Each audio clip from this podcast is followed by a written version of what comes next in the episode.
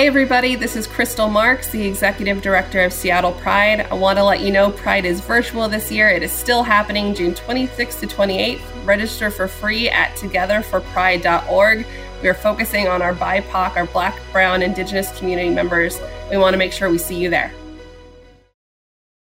I'm Mariangela Abeo, and this is Virtual Pride on the Face to Faces podcast. While Pride is amazing with all the glitter, libations, and celebrations, the real pride is striving to live our truths and fighting for equality, education, and inclusion whenever and wherever we go, starting right here in our personal spaces with how we celebrate ourselves and take care of our community. I'm hoping that this month we give you content to help remind you that though this year's Pride may be quiet in your neighborhood bars, clubs, and sidewalks, there is an incredible community of humans ready to celebrate you. And no matter who you talk to, there will always be someone who can connect to your journey. Though we're physically separate this year, no one can take the connection that our pride gives us to each other. Now, let's lean in and celebrate.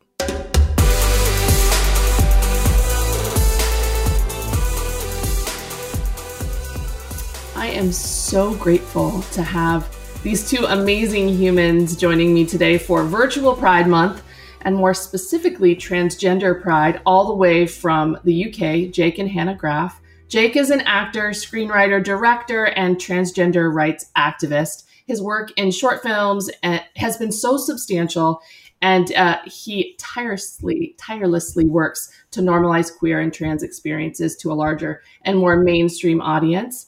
Hannah is formerly Britain's highest ranking transgender soldier, has served as an officer with the Royal Electrical and Mechanical Engineers, as well as the King's Royal Hussars. Jake and Hannah have recently become new parents to the beautiful Millie.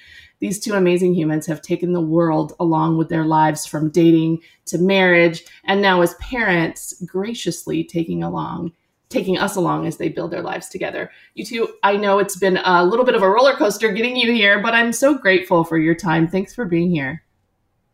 Thank you for having us. It's uh, lots of fun to, to be kind of doing this with Seattle. So all very everyone's zooming, so it's uh, very exciting to be talking to you today. Right. I think that's the that's one of the silver linings in this crazy time in the world is that we are able to connect with people that not normally we would have connected with. So, I mean, I think that's my first question that I have for everyone. With the state of the world now, with both the virus being in pandemic and, of course, the racial pandemic that we're all dealing with, how are you doing today? How are you doing in this kind of state of the world? I mean, we're doing we're doing okay, I guess. Um, it's a we are. I think having had a baby in the middle of this pandemic has oh, talking of which, she's currently. Uh, I love that. Her, her fire is out, uh, so she obviously wants to be part of the podcast as well. Mm-hmm. Um, no, but I think it was just it's one of those times where you kind of almost crave to be you're in your own little bubble with you know you and your partner and your baby. So on one hand, it's kind of really nice, um, but on the other hand, it is difficult not being able to share her as much as we'd like. So my parents are in a different part of the UK, and have never even met her yet. She's their first grandchild, and so they're desperate to meet her, but can't travel because of the pandemic. So there's it, it's a it's a really odd time where we have moments of sheer joy and adoration, and think, wow, this is just an incredible moment to be us as a couple and as a family. And there are other times where it can feel a bit overwhelming, but we've got each other, and so you know that we look after each other, and that's kind of that's what gets us through. Yeah, I would agree with most of what I just didn't hear. but, uh, I think you know, for, for us, it's been a hectic few months. You know, we we were very very lucky just before all the kind of lockdown and so on. You know, we spent a week in Miami, which was kind of our last. Everyone said, you know, spend time together. You'll regret it if you don't. You know, if you don't have your last couples holiday, and you know, you'll you'll look back and you'll regret it. So we we booked this thing when literally no one really was talking about Corona.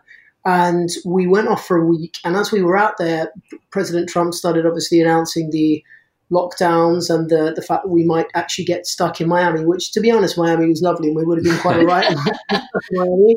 But then we were very aware that we had a surrogate back in Northern Ireland who was getting a little bit nervous because obviously she was, you know, in Ireland, we were in Miami, and things were closing down rapidly. So we kind of bolted home, locked down here for a couple of weeks, went over to Ireland, had a baby, came back, and then this is it. So we haven't seen friends or family for weeks and weeks.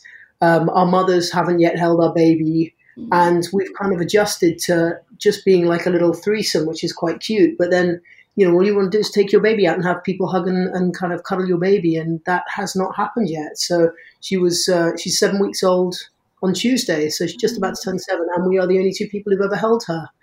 So it's weird, but great at the same time. You know, I've wanted to be a father my entire life, so mm. this is pretty good stuff. I think on reflection, we both we keep on telling ourselves how lucky we are. Obviously, we've got each other. We have Millie. We have a home. We have a garden. You know, and there are much bigger things going on in the world. You just mentioned like the racial pandemic. There is a huge amount of people going through a really, really tough time, and we are not one of those people. So we're trying to be thankful for what we've got, and you know, just try and keep positive. Yeah, I love that. I think that's all we can do right now in this time is just kind of deal with that. And it sounds like the hardest thing you're experiencing is just not being around people and and all of that. And I think that that's probably huge because I know when when I had a little baby that having your parents around is actually super helpful to have like you know somebody to give you a break and so you probably haven't had much of a break you have each other but you're both tired yeah. i'm assuming i mean we we had a good shift we, we had a good shift system where i would go to bed early and jake would take on the early evening and then I would take on the sort of the middle of the night. And so we managed to get sleep, but then we sacrificed our time together. And you're right, there were a couple of times where we just really wanted someone to come and just look after the baby for an hour, just so we could have a meal together or, you know, just go for a walk together. But obviously we haven't had that and it has been frustrated. But, uh, you know, Millie's just started to sleep in her basket away from being attached to us. So we're getting a little bit of time back. But, you know, we're adapting, we're doing the best we can. Uh, I think I'm, I'm more gutted that, you know, our loved ones haven't held her rather than really needing the help. And the help would be nice, but yeah, it's right. the. I, I just when I imagine this moment in my life of having a baby, I imagine like my mum and my dad and my brother and Jake's family all being here and cooing over her and holding her, and you know it's all done through a screen like this, which is you know not a bad thing but it's certainly not the best. Yeah, and also you know, with the food would be nice, you know, and all the baby books. It's like at this time in the in your birth in the you know child's life, you'll be getting lots of pasta bakes and lasagnas and you know cakes dropped at the door. We're like, great, where the hell are the cakes? Right. There had been no cakes. makes me sad, but then I'm always hungry, so you know. Man, it makes me wish I lived closer to you as 100% Italian. I would be cooking you pasta meals all of the time. So I'm a big fan of the chicken parmesan and you know oh, Okay. Anything with cheese and chicken and uh, eggplant is good for just, me. Just good pasta. Good pasta good with pasta. lovely. So we're getting we're getting to later on Sorry. about what we like to eat. Okay. I'm I'm forever connected now that I know that you love pasta, so that makes me happy. Well, pasta. Oh no! Be careful. when it gets near these devices, it does tend to come oh off. my gosh. Yeah. oh, she's just an oh, angel. I mean, you can't really see her there. It's no, I can see. I can see it. She's an angel. She, yeah, she's an I mean, angel occasionally. Doesn't necessarily make the best podcast material, but that is our little baby. You know baby. what? I do. You you can share photos forever, and I will be fine with it because I definitely have shed some tears. Look at that smile! That's like her such a smile. smiler, such a smiler. Jake's like, "Is that my smile?" Mm-hmm. I will. Really it's very very fortunate that Millie is half my genetic material because it was something that I had wanted all my life, and so I, you know, not to go into that, not that you even asked, but I was very very lucky that when I began my transition, I I, I couldn't even think about having eggs harvested or anything like that. But then six years later, I stopped testosterone, had eggs harvested. This was before I met Hannah. And the miracle, never really thinking it would happen. And now here we are. And Hannah and I have been together five years. And we have a little baby. And we still, this is the thing, is that I still every day look down at her and think, oh my God, we've got a baby. yeah. And I'm still like, I never thought, growing up as a trans boy and knowing all my life that I was different and never having support and never being told you can have everything that anyone else can have. And just thinking I was never going to find love or marriage or a baby, any of these things. And yet, you know, I look at this beautiful woman and I look at my baby and I think, wow, you are incredibly lucky.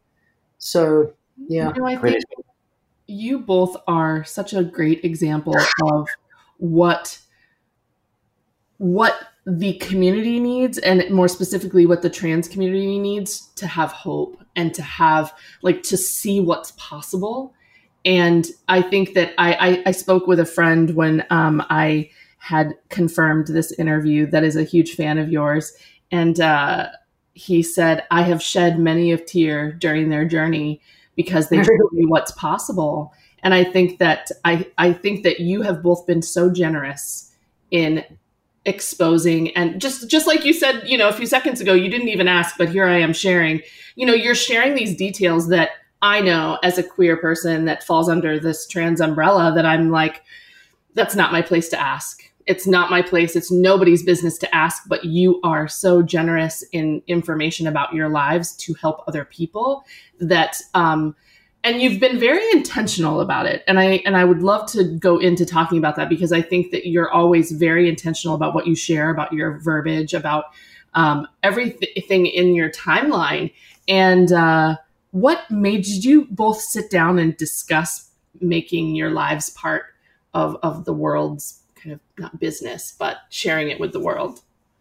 I mean we so we we were, we were both kind of in the public eye to a certain degree before we met. And I mean, for me, I'd I'd come out as transgender in the British Army. Um, I was a captain. I was doing my job, you know, happily just trying to get on with my soldiers, lead my soldiers, do the right thing. And all of a sudden, I had a phone call from the Army's press team, and they said one of the biggest newspapers in the UK, The Sun, is going to run an article on you. You've got two options. You either um, ignore it which is you're absolutely you're right, but then the right story that you want that they that they want, or you engage with it, you tell your story your way, and that's you have a little bit more control. And so I was kind of given this kind of like Sophie's choice kind of situation where neither was what I wanted to do, but I chose to tell it, tell it intentionally, and tell it correctly, and hold the journalist to account. So I will give you the information that you're looking for, but you need to tell it accurately and it became a positive story. And yes, it was clumsy, and a lot of the stuff around us has sometimes been clumsy in its language because it's written by you know cisgendered, non-queer journalists. But at the same time, um, I learned very early on that telling your story your way in a positive manner can give a lot of hope to people, and it's just something I knew. I know that I would have. What I knew it's something I really wanted when I was younger. And so if we have the opportunity to give it to other people, that's great. We know our story won't relate to everyone in the trans community. We're a massively vibrant community and we're very different. We're only just one version of. And we are incredibly privileged, obviously, as yeah, white people who've been accepted by our families, who've been accepted kind of to a degree embraced by the media. And we know that we are incredibly fortunate in that respect. But, you know, ever, ever since we put out the first couple of photos of us and we got so much like outpouring of love and hope and you know support and people saying to us, you know, you really make us feel like we can fall in love and like we can find a partner. And you know, we'd never ju- advocate just for trans on trans relationships because you know we are far too diverse and as Hannah says, vibrant to kind of be you know put in just that box. You know, we should be able to date whoever we want. But for us, you know, the relief of not having to explain to Hannah what dysphoria meant or how I felt about my body or, you know, those moments when you're crippled with it. And Hannah didn't try and say, you know, the thing that a lot of cis people say, you know, but you're so beautiful to me, which as we know doesn't help at all. You know, it's like, well, that's good for you. Now leave me alone. But Hannah never said that because Hannah got all that.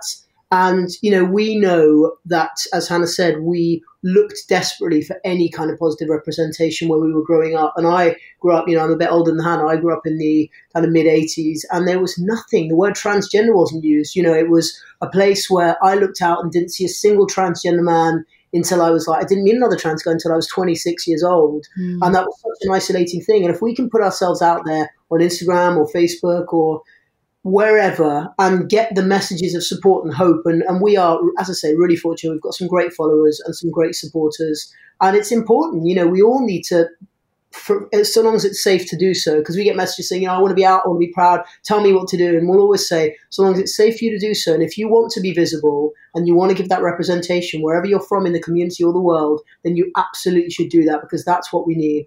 I don't like the word normalized, but that's what it is. It needs to be normalized so that we are just the same as everyone else, and so that people don't balk at you when you say you're trans or you're queer. That it just becomes commonplace, and we get to a place where people aren't scared to come out, and it just kind of is. Oh, you're queer, great, done. Right. So there's no more qualifiers. There's no more of that. I was just speaking to people I know that you know, um, T. Cooper and uh, Scott Turner Schofield. Oh, Both are it as part of the um, transgender pride in this Pride Month for me. And you know, we were all talking about those qualifiers and how the media, the cisgender het media, is really only interested in the struggle. They're interested in the horror stories, the struggles, and um, or the transition specifically. Firsts, you know, it's this first. We are by no means, and we all know this, the first transgender parents in the UK. And every paper, every newspaper, every article has said, "But are you?" And we've said, "No, by no means." and then they've still run with these headlines.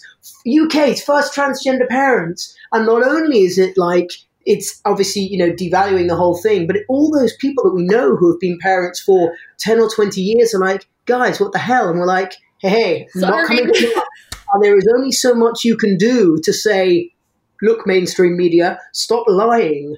But then it's always it's a first. Hannah was the first transgender army captain which of course she wasn't. You know i was the first trans actor which of course i wasn't. You know all these nonsense firsts that they love to seize upon which makes it seem like we've been around for two minutes as opposed to millennia, you know? It's, it's a real fine line to tread. And, and in reality, it's a very grey area because we, we are trying to get a whole portion of the population who don't know anything about queer people to understand a little bit about our journeys. And so we're going to have to use some language, some narratives, which we want to move past, but we can't move past because they're not there yet.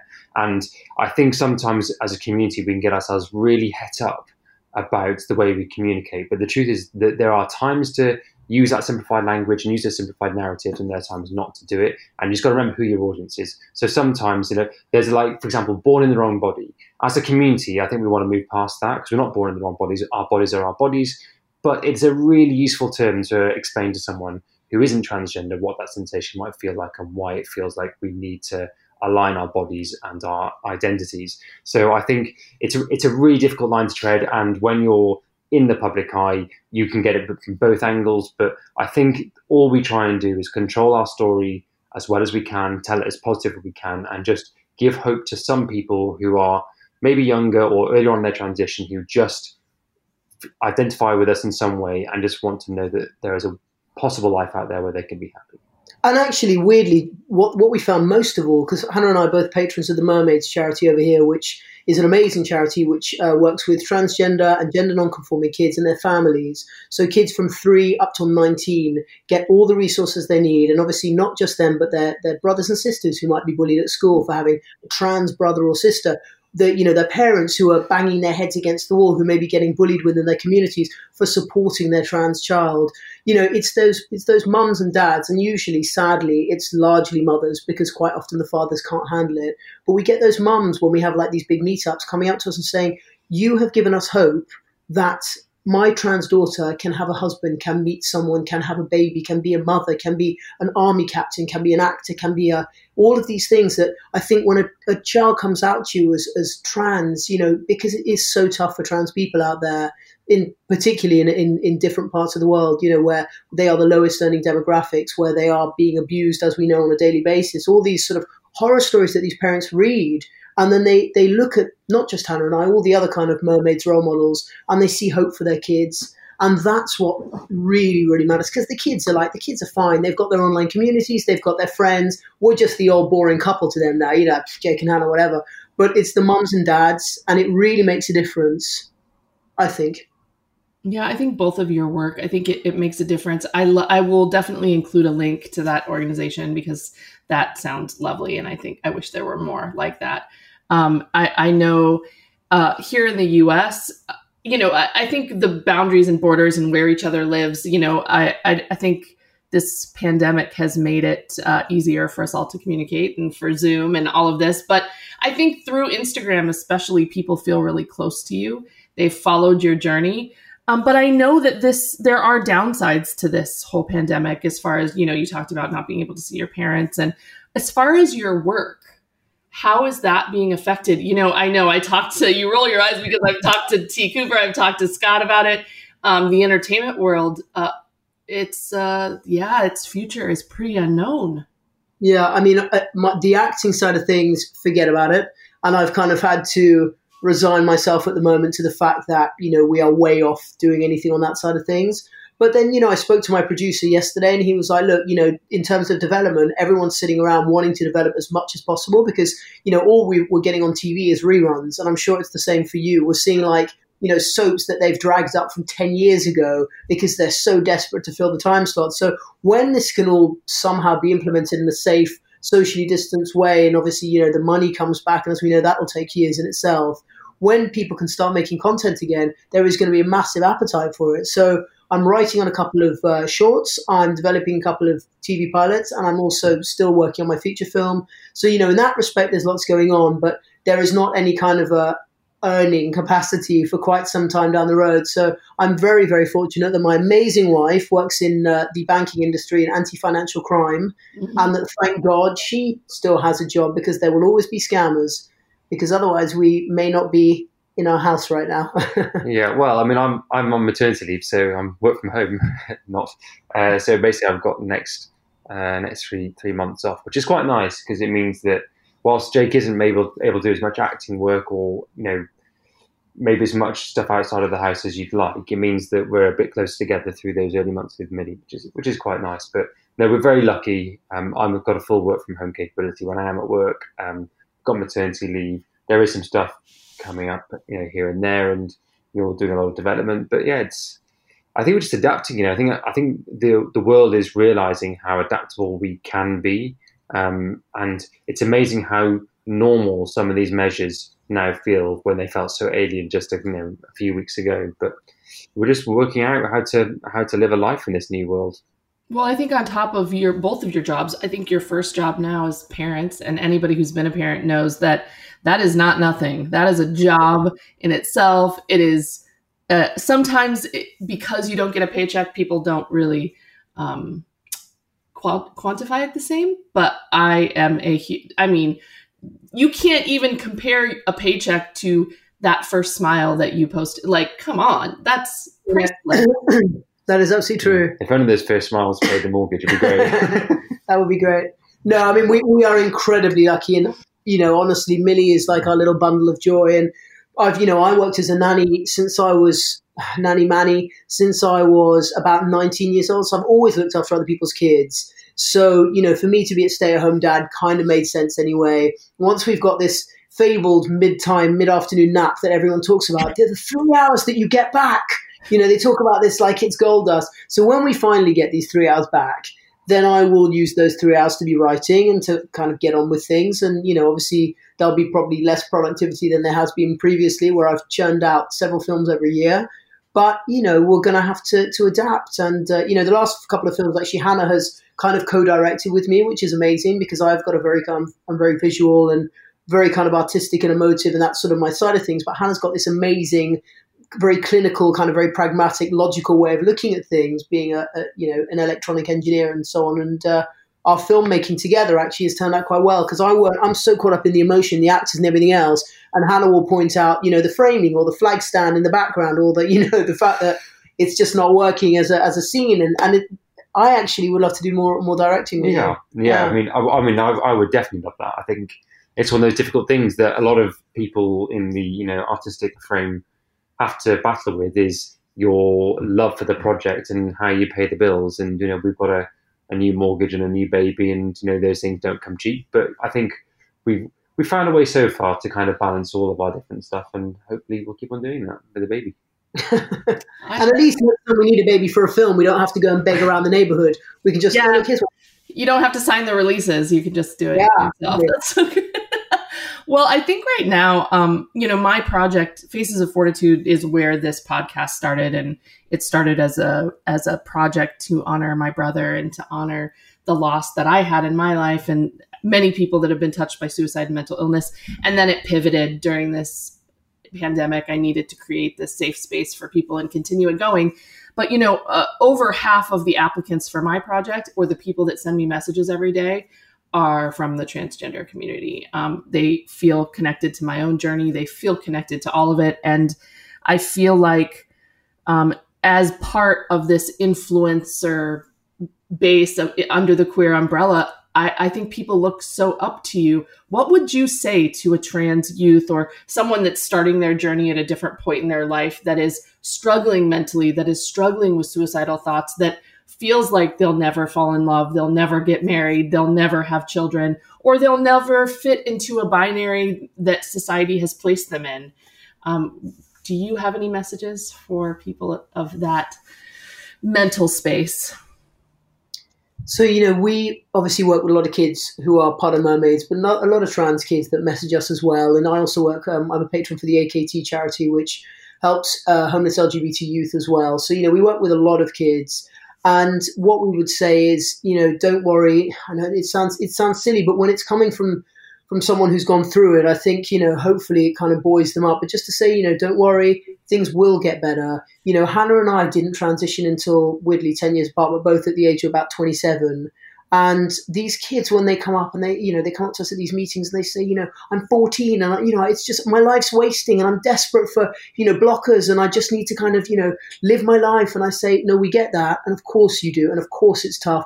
And if you, you've not managed to get onto blockers before puberty's hit, my God, we know how it is. I grew up dreading puberty, and there were no blockers back then, you know, and it just hits you and everything goes to hell. But what I would say is, you know, things do get better. There are more and more of us out there. We are getting stronger and stronger in numbers. People are, you know, the good people are realizing that we are everywhere, that we don't mean to harm anyone, that we're just different. And actually, different is beautiful.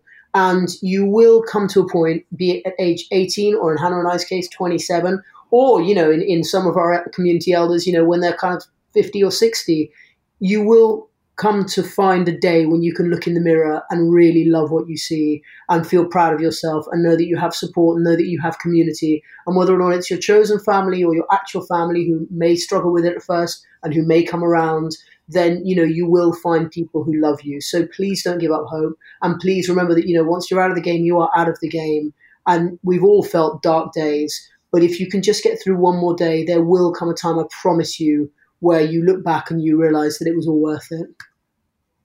I mean, it's quite hard to add to that. I would just, I would just say that many others have trodden this path, and it is achievable. It can be a long and winding path, and it can seem very uphill at times. But just take those steps. Take those steps. There are days when it's going to be difficult make sure you've got someone to talk to. Like Jake says, it could be a family member, it could be a friend, it could even be someone online in a different country or you know a message board. But there are people out there who will listen to you and they will love you for who you are. There is every everyone's journey is different. Some do it very quickly, some take it a very long time. Some people aren't sure. Some people know certainly there is no right or wrong way to transition or to be yourself. But just do what's right for you. Take it at your own pace. Take steps that are positively making your life better, and just know there is always someone out there to talk to if you need it. Mm, I love that. Thank you both. Um, I would love to get into my lightning round questions as we close this. You just want to say bad words, don't I, you? I do. I do. Only because I learned so much about swear words from British people. I'm in. Lo- I prefer yours to ours. ours are so crass.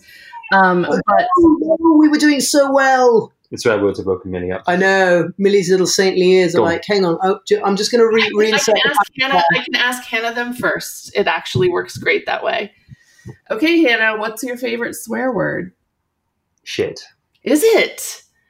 Is that a surprise? that's quite a common one. I oh, think. So the common, the most common is fuck for sure. Yeah. But I love yeah. shit.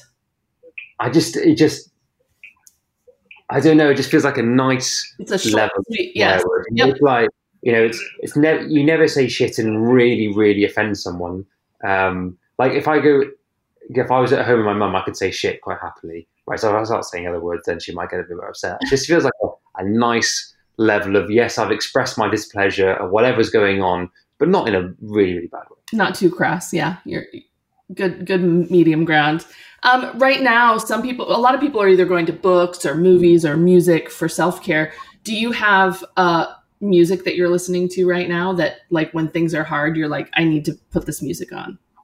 I mean, I'm a I'm a rock girl at heart, and so usually I'd be telling you like some sort of you know you know classic rock anthem what would what be what I go to. But honestly, what I go to at the moment is lullabies because that's what sends my little baby girl to sleep. And when she's sleeping, I'm very happy.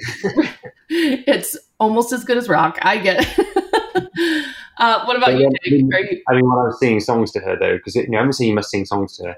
I mean, I've been singing her rock songs. I thought get on it early. So you know, Guns N' Roses, Metallica, you know, Metallica, getting getting used to it. Skid Row. I love that. What about you, Jake? Do you have any music that you're listening to that like calms you? Weirdly, I've kind of regressed to like my my tortured lesbian phase of uh, gosh, when was that? Like when I was like probably seventeen, and I was well into Ani DiFranco. I know you say Ani, but Ani DiFranco and uh, Little Plastic Castle. Bizarrely, like I got back into it, and and it's so incredibly beautifully written. And weirdly, when I was listening to that, and in the song "Little Plastic Castle," when she's talking about like you know the day that someone like takes a picture and she's wearing lipstick, and you know like it's a new statement for all of womankind, people were policing us. And that's within our own communities. Like 20 years ago, you're wearing too much lipstick, you can't be queer. Your, your nails are too long, you can't be queer. You don't look quite, you know, trans enough. And it's crazy that Ani, because she's obviously a goddess and very bright, um, was having this and writing about it 20 years ago. So as I was listening just yesterday, I thought, what an inspiration. Yeah, so anyway, back to Ani DiFranco. I love that. Um, let's back up and get your favorite swear word while we're talking. I mean, I quite like bollocks you know, but then I also like the F word. I like, oh, I hate, I take, you can say it. Because we're so conditioned with being like patrons of children's charities to never swear. so like, I love fucking bollocks. I think it's great. I love fucking bollocks. Anyway, no more. I sorry, sorry, I love that because I've I was just telling Hannah when you had stepped away um, that fuck is definitely the most popular one here, um, but a lot of different versions of it. So I haven't heard fucking bollocks, so that's okay fucking bollocks. You know, you got you Americans know what bollocks means, right? Um, mm, mm, like this much. Balls. They're balls. Yeah, okay, yes, that's what I thought, balls. but I didn't want to assume. yeah, no, great, great, great. I yeah, so uh, next, and you can you can answer this one together. I would love to hear a few influential people that have kind of inspired you to be who you are that are not white cis heterosexual men because they have enough attention. I mean, for, for, for, me, and I think you might even agree, Jen Richards, the amazing Jen Richards, who is the transgender actress and who is a friend of ours, um, who we last saw in Austin, I think uh, probably about two, a year ago, 18 months ago. Um, she was out there for the Austin uh, International Gay and Lesbian Film Festival, as were we. And she's amazing. She has kind of done what I tried to do, but just a lot better. She wrote her own content, she shot her own content, she starred in her own content, and now she is, you know, trailblazing. She's absolutely incredible. And her performance of Mrs. Madrigal in Tales of the City, that standalone episode, which easily blew the rest of it out the water, was just stunning. She, I know she worked so hard on that, and I think she's incredible. So, Jen, are we going with Jen? Yeah, she's good. I, I mean, I, know, I mean, I love Jen. She's great. When I mean, she's really down to earth and gets the community and gets what the community needs. And yeah, I think it, it's nice because she's a great person to look up to from a kind of a in the public eye person. But when you speak to her, you really get the sense that she's a good person as well. she's cool, and she went to Cambridge. Is it Cambridge? She always tells me off because I always get it wrong. I think, I think it's Oxford. Yeah? Is it Oxford? I think so. I think it might be Oxford. Anyway, she's great. So we love Jen for that.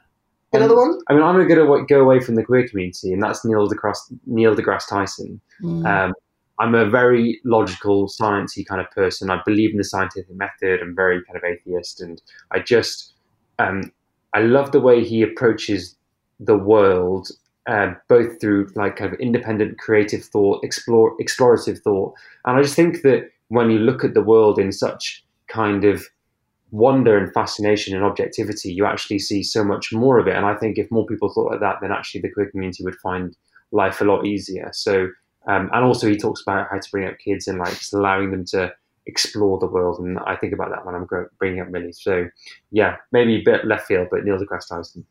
And another one for me is there's the first transgender man actually that I ever met who's, who's he's not a famous man. He's a guy called Nico Beretta but he was the first trans guy I ever met in New York in, uh, I think, probably 90 something, early 90, no, in fact, like 2005. And I'd never met a trans guy before. And I came out to the New York scene and I discovered all the lesbian bars like Henrietta Hudson's and Meow Mix and all that.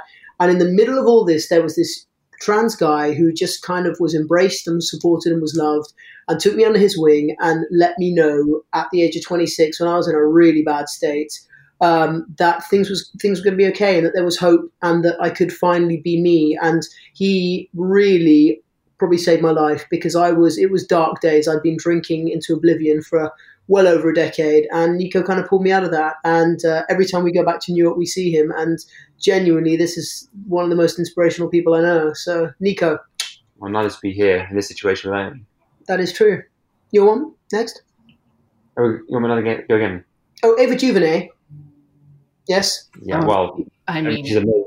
She's yeah. incredible. She's incredible. Yeah. Um, you cried in the gym watching. Oh, when they see us, it's such powerful, powerful cinema. I don't know if anyone, sorry, you know, TV cinema. I call it that. It's, it's cinema. It's, yeah, yeah, that the thirteenth, like her two, her last two films have just, yeah, she's yeah. incredibly talented. Really, I said to Hannah, you know, you must watch this. You must, you know, I watched it all over. I think like one night. I said to her, you know, Hannah used to go running in the gym before all this you must watch. So she, she, said to me, she came home, she was like, you bastard. I was crying on the treadmill this morning in front of all the other ladies. So yeah, no, absolutely stunning and just doing great work. I would kill to work with her. I'm sure there is a long, long, long, long, long line ahead of me, but that would be the dream. Right. Yeah, I agree with that statement. Is she? Oh God, pacify's gone. I'll be back. Okay. Don't worry. I'm going to ask Hannah this question first, anyways. So the last question is if you could have lunch with your younger self, approximately how old would you be? What would you tell her? And more importantly, what would you two eat together? Oh, see, the age really makes a difference, doesn't it? What age would I? So, what, what age would I like to go back and talk to myself? Hmm. Um, it's a real tough one. Um, I'd probably go back and speak to myself do you know what? I want to speak to myself when I was old enough to drink, so I can have a drink myself. Okay. So, which in the UK is 18.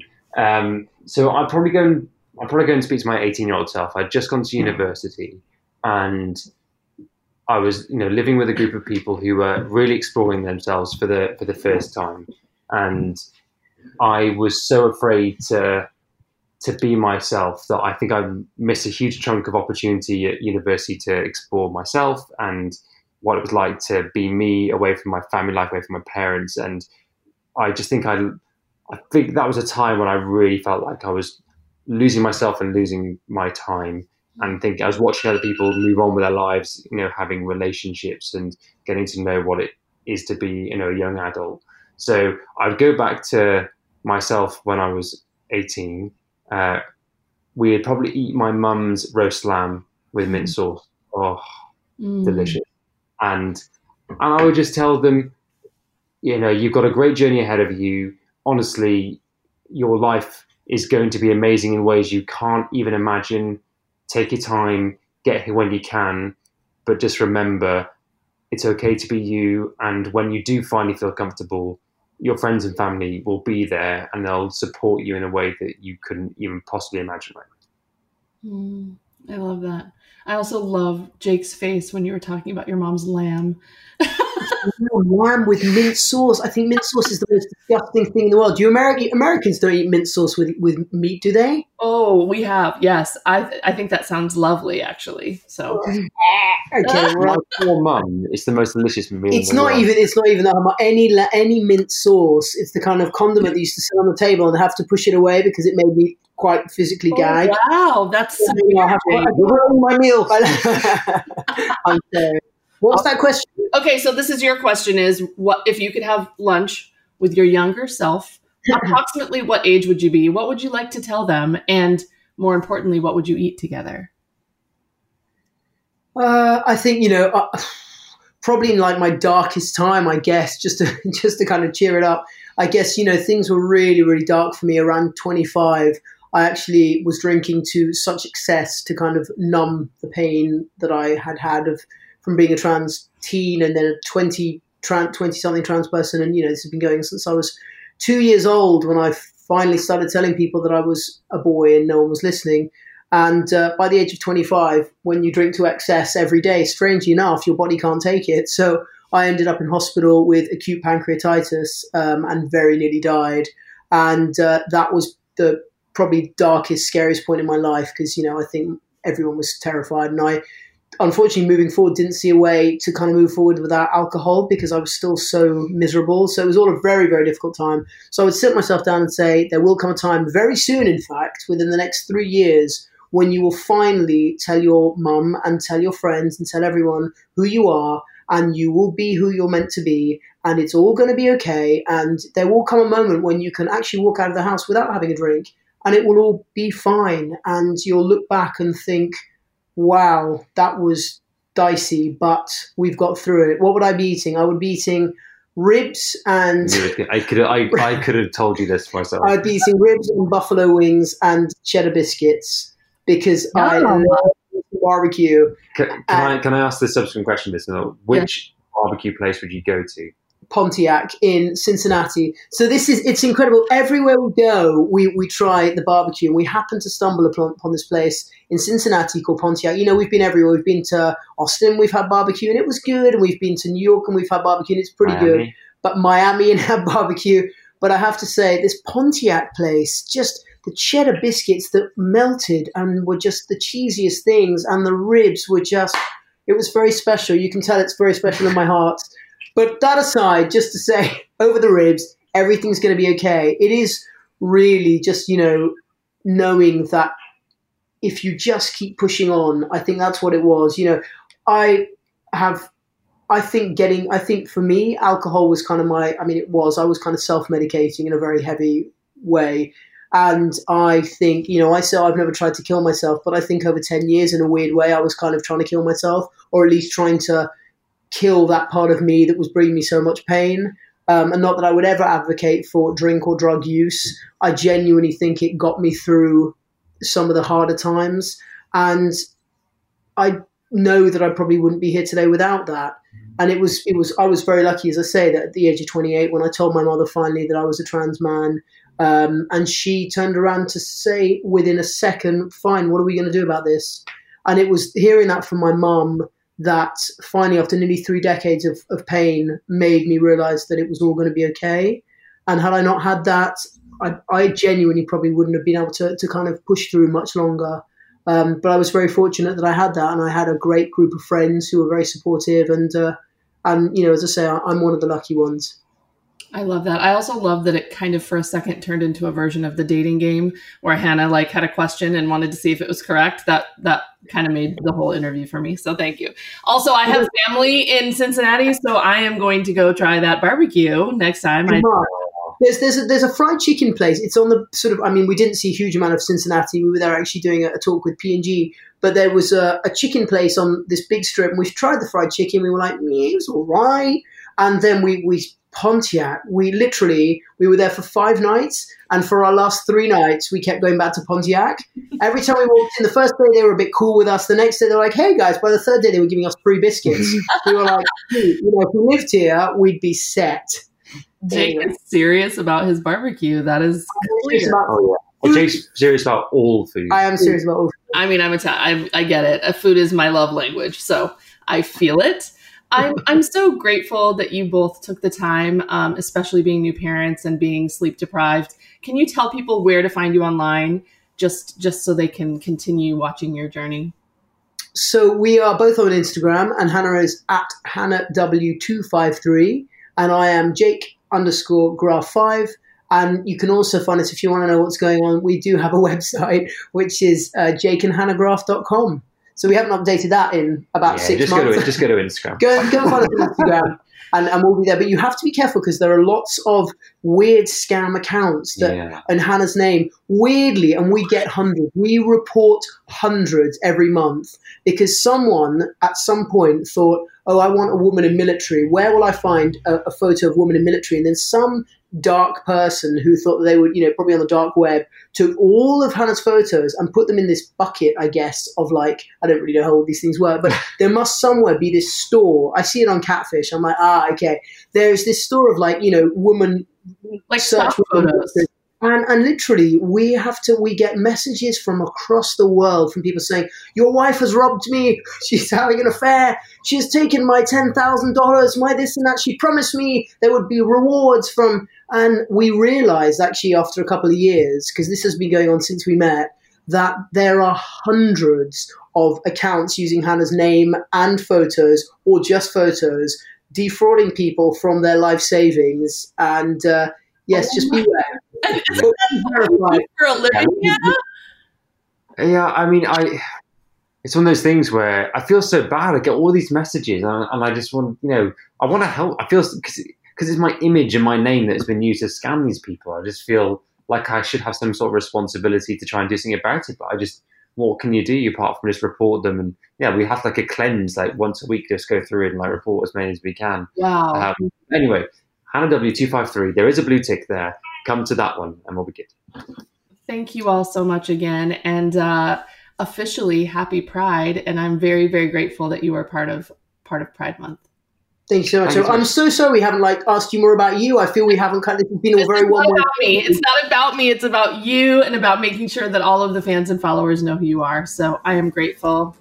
Well, thank you so much. You know, if there's ever anything else we can do, then please let us know. It has been lovely meeting you, and hopefully at some point we'll meet properly, and we'll bring little Millie to Seattle, and you can take us for barbecue. Why don't we meet in Cincinnati and go to Pontiac? Done. It's a Done. Done. Thank you again. Thank you. No worries. Happy Pride. Thanks for joining us for this conversation as part of our Face to Faces series. We hope you'll join and support the Faces of Fortitude community on Instagram at Faces of Fortitude, on Facebook at Faces of Fortitude Portraits, and on Twitter as myself, Mariangela Abeo.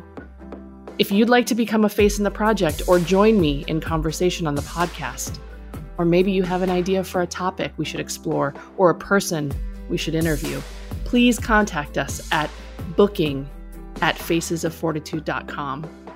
And until next time, please have extra patience and kindness for yourself and others.